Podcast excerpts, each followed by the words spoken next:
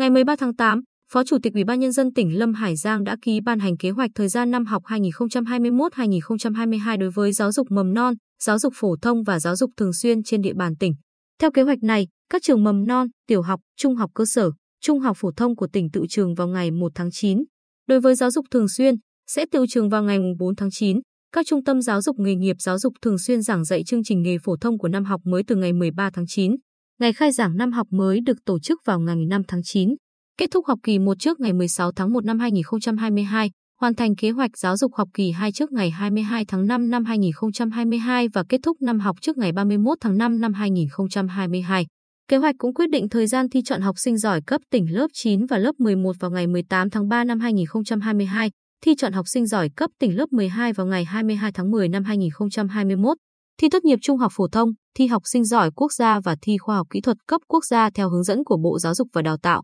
Việc xét công nhận hoàn thành chương trình tiểu học và xét công nhận tốt nghiệp trung học cơ sở tiến hành trước ngày 5 tháng 6 năm 2022, hoàn thành tuyển sinh vào mầm non, lớp 1, lớp 6 trước 16 tháng 8 năm 2022 và hoàn thành tuyển sinh vào lớp 10 trước 31 tháng 7 năm 2022. Thời gian nghỉ học và thời gian kéo dài năm học trong trường hợp đặc biệt được thực hiện theo văn bản chỉ đạo của Ủy ban nhân dân tỉnh. Cũng trong kế hoạch này, Ủy ban nhân dân tỉnh giao giám đốc Sở Giáo dục và Đào tạo quyết định cho học sinh nghỉ học trong trường hợp đặc biệt, thời tiết quá khắc nghiệt, thiên tai và chỉ đạo bố trí học bù.